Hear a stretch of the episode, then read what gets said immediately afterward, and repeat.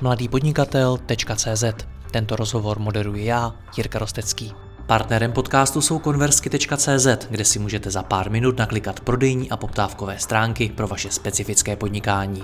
Podívejte se sami na trochu divné stránky www.konversky.cz. A pokud chcete slyšet i moje speciální rozhovory, ve kterých jdeme z hosty ještě více do hloubky a podrobněji rozebíráme jejich zkušenosti, pak se přidejte mezi naše předplatitele. Více na www.mladýpodnikatel.cz lomeno předplatné. Užijte si poslech.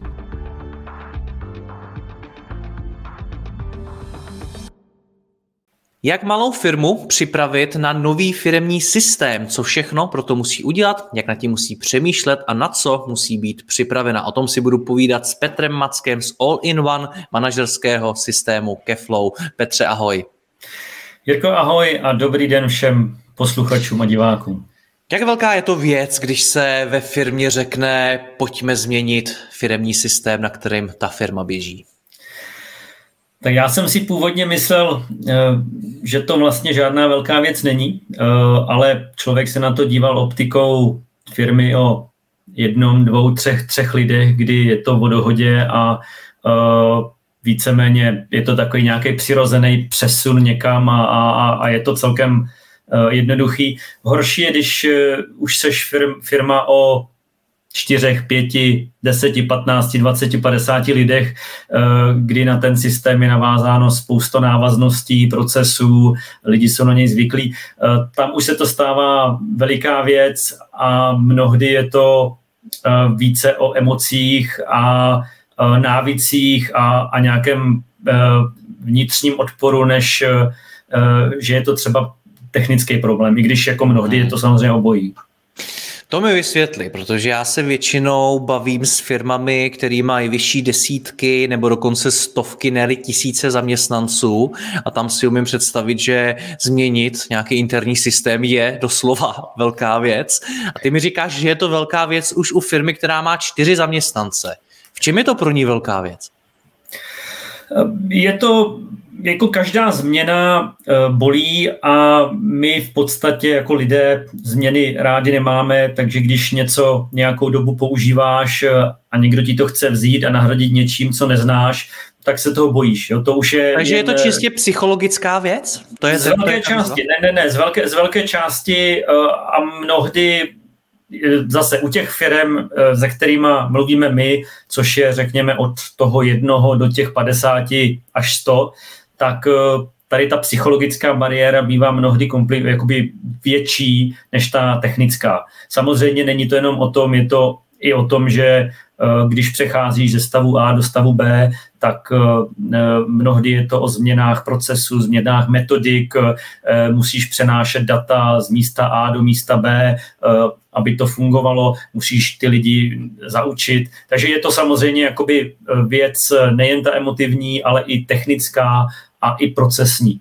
Jo, takže určitě. A, a ta firma o čtyřech lidech, eh, možná tam to ještě není tak, tak znát, ale když už seš prostě ve firmě o 10, 20, 30, tak eh, tam eh, už to může být komplikovaný, protože řešíš věci, jako je opravdu ten, ten odpor, že prostě já mám tu asanu a já ji používám pět let a je to úžasný a proč najednou mám jít do ke flow nebo do něčeho takového, když to vlastně všechno krásně funguje. Uh, druhá věc je ty data, jo, musíš to přesouvat, třetí věc je musíš ty lidi zaučit, takže jakoby určitě, určitě ten proces je, je relativně komplikovaný, ale z pravidla, uh, to je možná taky důležitý říct, uh, ta změna se neděje jen tak.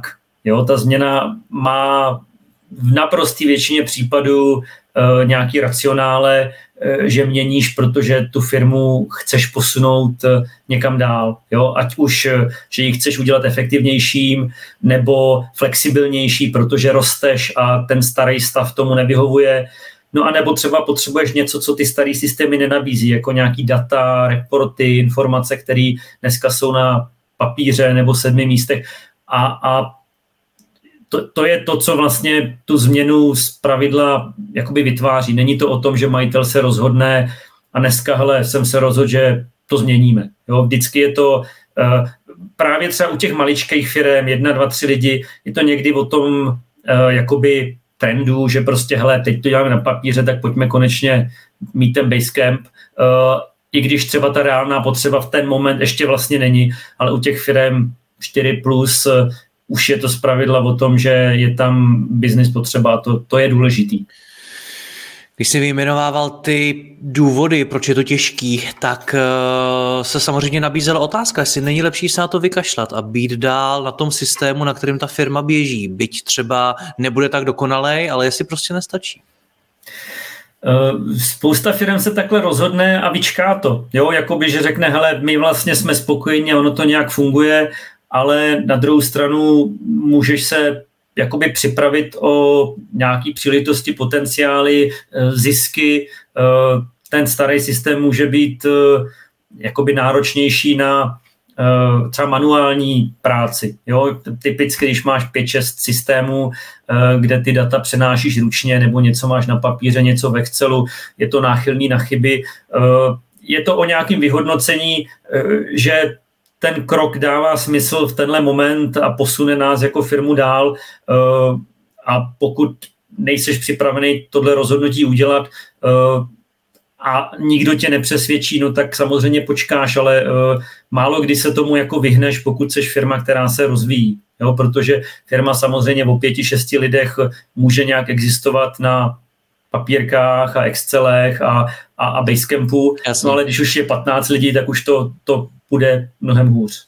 Co jsou ta ty nejčastější důvody, které firmy motivují ten interní systém změnit? To právě to, že jim roste tým?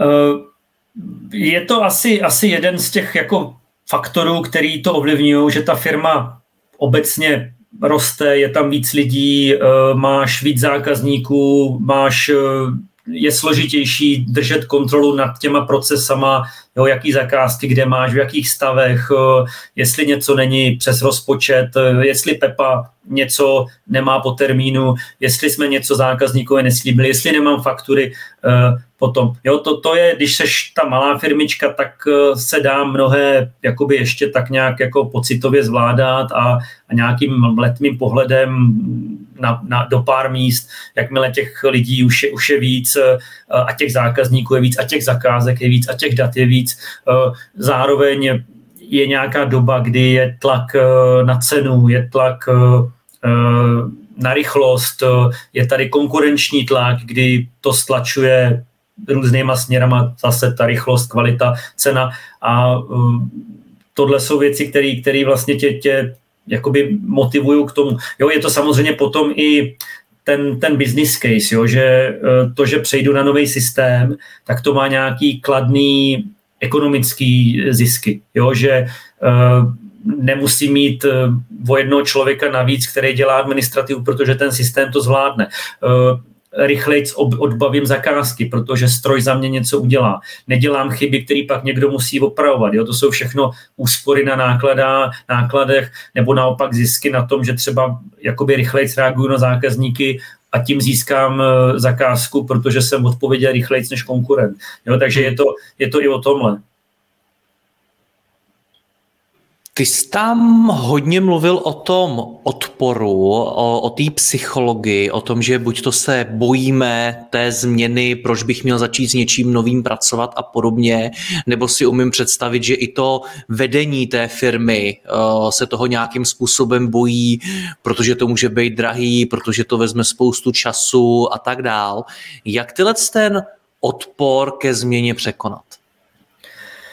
Uh, tady vlastně eh, asi, asi záleží, eh, na jaký úrovni ten odpor je. Jo, pokud je to ten odpor třeba z vedení firmy, že, že tu změnu iniciuje možná nějaký CEO, ale vlastník firmy je někdo jiný, který vlastně musí podepsat to, že ty peníze do toho dáme, tak je to o nějakém vysvětlování těch, těch přínosů z pravidla strategických nebo ekonomických. Jo, že to, že budeme mít prostě nový systém místo starého, tak eh, nám to přinese úspory tam, tam a tam a zároveň získáme třeba konkurenční výhodu. Eh, eh, takže u, u toho odporu z hora, tam musíš vysvětlovat ten strategický důvod a tu ekonomiku.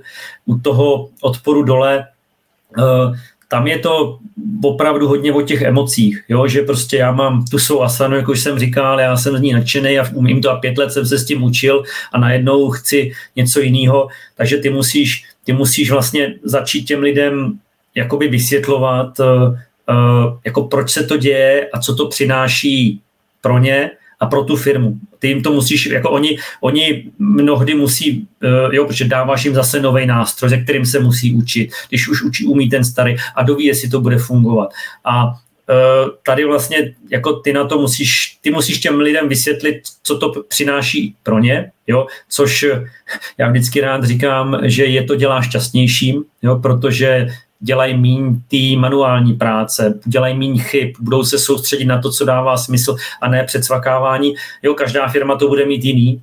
Uh, tohle jim potřeba vysvětlit, že, že sice ta, ten drobný diskomfort, že se musí s něčím naučit, přinese velký komfort, ale oni musí chápat i, proč se ta změna děje. Jo, že uh, to pro tu firmu má nějaký přínos. Uh, když vezmu příklad, tak Jo, když budu mít systém, do dneška se něco řešilo na papírech a najednou začnu měřit čas a vyhodnocovat zakázky a z toho já uvidím jako majitel nebo manažer firmy, že některé zakázky vydělávají víc, některý míň a můžu se soustředit na to vylepšení těch, co vydělávají míň, posílení těch, co víc, čímž ta firma bude ziskovější, čímž ten člověk třeba může mít nárok na vyšší odměny nebo, nebo výplatu, protože té firmě se bude dařit, eh, zatímco teď my vlastně nevíme, eh, jestli tahle zakázka vydělává nebo ne. Já jsem se teď s někým bavil s chodou okolností třeba o zakázkách typu uh, jako montáže, jo, nějaký děláš koupelny, kuchyně, to, je, to se prodává uh, vlastně za fixní cenu. Jo? A tam je strašný rozdíl, jestli ten člověk třeba na tom dělá 4 hodiny nebo 8 hodin. Jo? A dneska ty firmy zpravidla tohle kolikrát ani neví a ty, když vlastně najednou dostaneš do ruky něco, co tohle změří a jsi schopný to vyhodnotit a, a reagovat na, na ty problémy, no tak ta firma z toho může těžit. A když tohle vysvětlím těm zaměstnancům, tak uh, by to měli pochopit i tou optikou té firmy, jo? ale musí tam být hmm. samozřejmě i ten přínos, přínos pro ně. To je, to je vlastně ten, jakoby jak obcházet ten odpor. Je to samozřejmě u dalších věcí, jako jak je s tím systémem zaškolit, jo? mít tam někoho, ke komu můžou jít, uh, mít uh, i ten systém, mít podporu, který s těma lidma dokáže jako reagovat na jejich podněty. Uh, zároveň, když třeba přecházíš na ten systém, jo, nebo ho vybíráš, tak ty lidi by možná mohli být nějakou měrou za, jakoby začleněný do toho, do toho procesu, jo, že mají aspoň nějaký možnost se k tomu vyjádřit, jo, jestli prostě tohle jako se jim vůbec nelíbí a tohle. Uh, takže těch, těch kroků, jak to udělat, je víc, ale není to žádná raketová věda. Jak, jak to probíhá v praxi, když si ta firma řekne, hele, OK, potřebujeme změnit ten interní systém, tak co následuje potom, když to rozhodnutí padne? No, je to zase firma, firma od firmy. Eh, my vidíme asi takový dvě, tři skupiny, kdy ta jedna je taková, že prostě se řekne a jdeme do toho a pojďme začít všechno ládovat do nového a ten starý prostě zahoďme a, a učme se za běhu.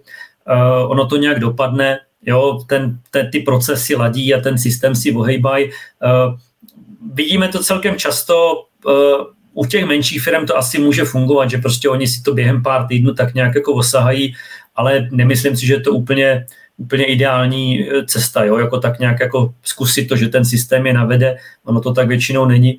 Uh, Druhá cesta je, že třeba firmy udělají nějakou, nechci říct komisi, ale je to tak, že vezmou třeba nějaký mikrotým, dva, tři, čtyři lidi, který třeba nějakou zkušební zakázku nebo ten proces, který ta firma tam tím chce řešit, eh, v tom systému začnou začnou, a teď, teď mluvím o jakoby naší zákaznické bázi, jo, kdy my jsme krabicový systém, který se nedělá na míru, který prostě je a dá se nějak jakoby ohýbat vlastníma silama. Jo, takže oni vlastně vezmou, vezmou tu typovou zakázku a začnou jako zkoušet a doladí to a za pár týdnů mají odlazeno a pak vlastně přijde ten zbytek toho týmu. Zároveň tímhle vznikne už v té firmě zkušenost s tím systémem, takže tam je nějaký ambasador, který je, je, je zaučí.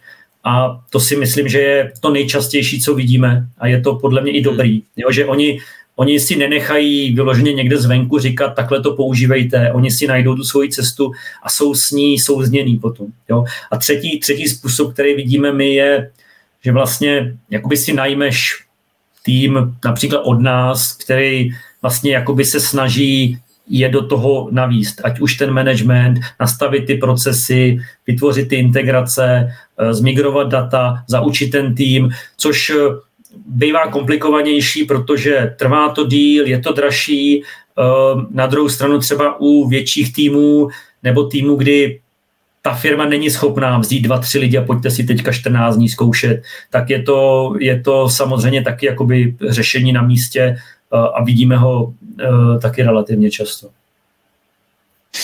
Jak vůbec ten systém vybírat? Protože to věřím, že může být kámen úrazu.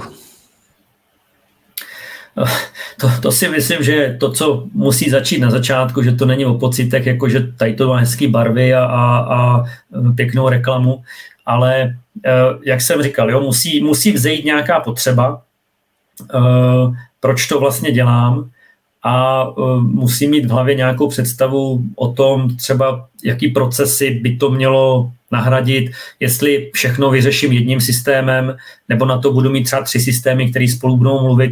Uh, hmm. To znamená, tahle úvaha musí existovat, musí mít uh, nějakou minimálně, aspoň jako hrubou procesní mapu, která mi říká, hele, tohle jsou vlastně, tak jak, takhle my dneska fungujeme a takhle bychom to chtěli nahradit těma jedním, dvěma nebo třema systémama, tohle by dělal ten první, tohle ten druhý, tohle třetí. Jo, typicky máš třeba účetnictví, eh, projektové řízení a CRM jo, a, a vlastně každý, každý dělá něco trošku jiného a musí spolu mluvit, pokud to nemáš na jednom místě. Takže vlastně ta potřeba pak mít tu představu, co vlastně hledám uh, s nějakým hrubým obsahem, no a pak bych měl hledat kandidáty. Jo, ty kandidáty hledám na základě toho, že to umí to, co potřebuju a zároveň uh, to má i další charakteristiky, jako třeba cena. Jo, můžu najít systém, který je úplně perfektní, ale stojí 17krát tolik, než nějaký, který je o malinko horší, ale, ale a, a musím se trošku vohnout, ale ta cena je někde, někde úplně jinde. Uh, je to o faktorech jako podpoře, už jsem ji zmiňoval. Jo? Pokud ten systém je úžasný, ale nemá podporu a nezaučí mě a nereaguje na mý dotazy, tak je to taky špatně, protože uh, pokud to není nějaký úkolovníček typu Basecamp, tak, uh, tak pravidla je tam vždycky víc cest, jak něco dělat a, a, a jsou tam automatizace a, a parametrizace, takže potřebuješ někoho pomoct. Uh, tohle jsou věci. Je určitě dobrý, pokud to jde, poptat jakoby firmy mýho typu. Jo, my to vidíme relativně často, že ty lidi chodí z referencí, protože jim podobné firmy jim doporučili eh, tenhle systém. Eh, z pravidla ty dobrý systémy budou mít někde uvedené reference, kde uvidí, že eh, používají to architekti, používají to marketáci, používají to obchodáci, budou tam nějaký re- re- recenze, který můžeš to, což taky hodně dá. Jo? A jak jsou starý, jo? pokud to bude něco čtyři roky starého, tak ten svět může být dneska úplně, úplně jiný. Ideálně zase v těch firmách, který obhospodařujeme my, jo, to znamená do těch, řekněme, 40-50 lidí, uh, mít možnost si ten systém jakoby proklikat. Jo, dneska je to skoro, skoro běžný, že prostě nějaký demíčko, nějaký free trial, nějaká bezplatná verze tam je, protože jde i o ty, říkal jsem, ty emoce, jo, je to fakt i o tom, že ten systém musí mít rád nějakou měrou. Jo, musí hmm. Odpovídat mý představě, nechci říct, že to je jako o barvách a o tlačítkách, ale, ale musí logicky odpovídat eh, mý hlavě a mý firmě, uh, musí, musí být vidět, že jo, se, se slušně ovládá, uh, uživatelsky je, je, je, je návodný, takovýhle věci. Hmm. Jak dlouho to trvá změnit interní systém ve firmě? Zase je to firma od firmy. My máme firmy, který třeba říkají, že jim to trvalo tři měsíce, eh, včetně vlastně jakoby naší podpory od těch našich implementačních konzultantů. Eh, typický příklad firma o 30, o 25 lidech, eh, instalatérská firma, to znamená nějaký management, nějaká administrativa, nějaký ty makáči, když to takhle, takhle, takhle řeknu. A tam vlastně od toho jakoby definovat ty procesy, nastavit to, zaučit ty lidi, tak jim to trvalo tři měsíce. Eh, na můj vkus je to dlouhý, protože si myslím, že takhle dlouho to nepotřebuje, ale uh, když si vezmeme takový to, že jakoby ten systém si zaběhu trošičku ohýbám, protože jako se s ním učím, tak si myslím, že takováhle firma, řekněme od těch 10 do 30 lidí, tak jako musí počítat, že třeba měsíc až dva to ladit budou. Pokud to fakt není šitý na míru, že to je přesně, co jsme hledali a vlastně nemusíme vůbec nic chápat, protože všechno, všechno je tak jako jasný. Jo, to samé je třeba nějaký převody dat, taky je to práce s nějakýma importníma souborama, případně hledání nějakých můstků, používání integromatu nebo makeu. Uh, takže eh, takhle. Ale jako máme firmy, které fakt jako začaly a, a nebyly to ty nejmenší, začaly fakt jako během týdne a byly relativně efektivní za, za, za dva týdny. Jo, ale je to o komplexitě té firmy. Když máme třeba firmy typu fotovoltaika, tam řešíš nabídky, smlouvy, faktury, projekty, automatizace. Jo, to je úplně jiná pohádka, než když jsem malý marketingový studio, kde vlastně jenom jako eviduju klienty a mám nějaký projekt s komunikací a na konci fakturuju. Ta, ta, takže strašně to závisí na tom, která ta firma a jaký procesy tím nahrazuješ. Hmm. Na čem se to může nejvíc zaseknout, prodražit, protáhnout a podobně? Určitě je to ten faktor lidí. To I my jsme zažili, zažili že, že nám majitel řekl, my od vás odcházíme, já jsem z systému nadšený, ale prostě lidi to nechtějí používat. Jo, jsou zvyklí na něco, nestává se to často, ale, ale jo, protože mnohdy ten majitel prostě řekne, a takhle to bude a pokud nevykážeš ke flow, tak jako nedostaneš zaplacíno, ale někde ty zaměstnanci mají takový slovo, že řeknou, my tam prostě nepůjdeme, protože nechcem. Takže to je, to je častý faktor. Eh, potom je to o tom, že ten systém není ten správný. Jo? On může na začátek vypadat eh, výborný, používají ho firmy mě podobný, ale moje procesy, moje hlava, moje myšlení je trošku jiná a ten systém to prostě nemá. Jo, něco tam, buď ta logika neodpovídá, nebo tam něco klíčového chybí, co bez kterého, bez čeho ta firma nedokáže žít. Mnohdy je to o tom, že ona si myslí, že to nedokáže, ale to tak, to tak prostě je. Takže je to nějaký funkční disbalans, že to prostě neodpovídá. A to si myslím, že jsou ty, ty hlavní, hlavní věci a někdy to selhává jako na nějaký ty kombinace těch systémů, jo? že prostě máš účetnictví, na kterým trváš, no, jako změnit účetní e, není prostě takhle. A, a zjistíš, že ten systém, ze kterého ty ty data potřebuješ, nebo obráceně, že to spolu neumí, neumí mluvit, mnohdy je to nepřekonatelná bariéra, jo, máš starý účetní programy, které jsou 30 let technologicky jako někde v minulosti a hmm. zkus se na ně napojit online. Jo. Takže to jsou takové asi tři, tři faktory, které vidíme. E, nemožnost integrace, funkční nebo logická, prostě nějaká neschoda, anebo fakt jsou to ty lidi, že jim ten systém nesedne, ať už těm nejvyšším, nebo i uprostřed a dole. Petře, děkuji ti za rozhovor, za zkušenosti, měj se hezky, ahoj. Jirko, taky díky a uh, přeji vše nejlepší všem posluchačům a divákům. Děkuji vám za poslech tohoto rozhovoru a zvu vás i mezi naše předplatitele. Tvořím pro ně speciální rozhovory se zkušenými podnikateli, manažery, freelancery a dalšími profíky ze světa biznesu. V tématech jdeme ještě hlouběji a připravujeme pro vás konkrétní praktické zkušenosti z podnikání. Snadno tak objevíte cené zkratky a informace, které vám pomohou ve vašem biznesu. Více zjistíte na www.mladýpodnikatel.cz lomeno předplatné. Děkuji vám a zase někdy naslyšenou. Jirka Rostecký.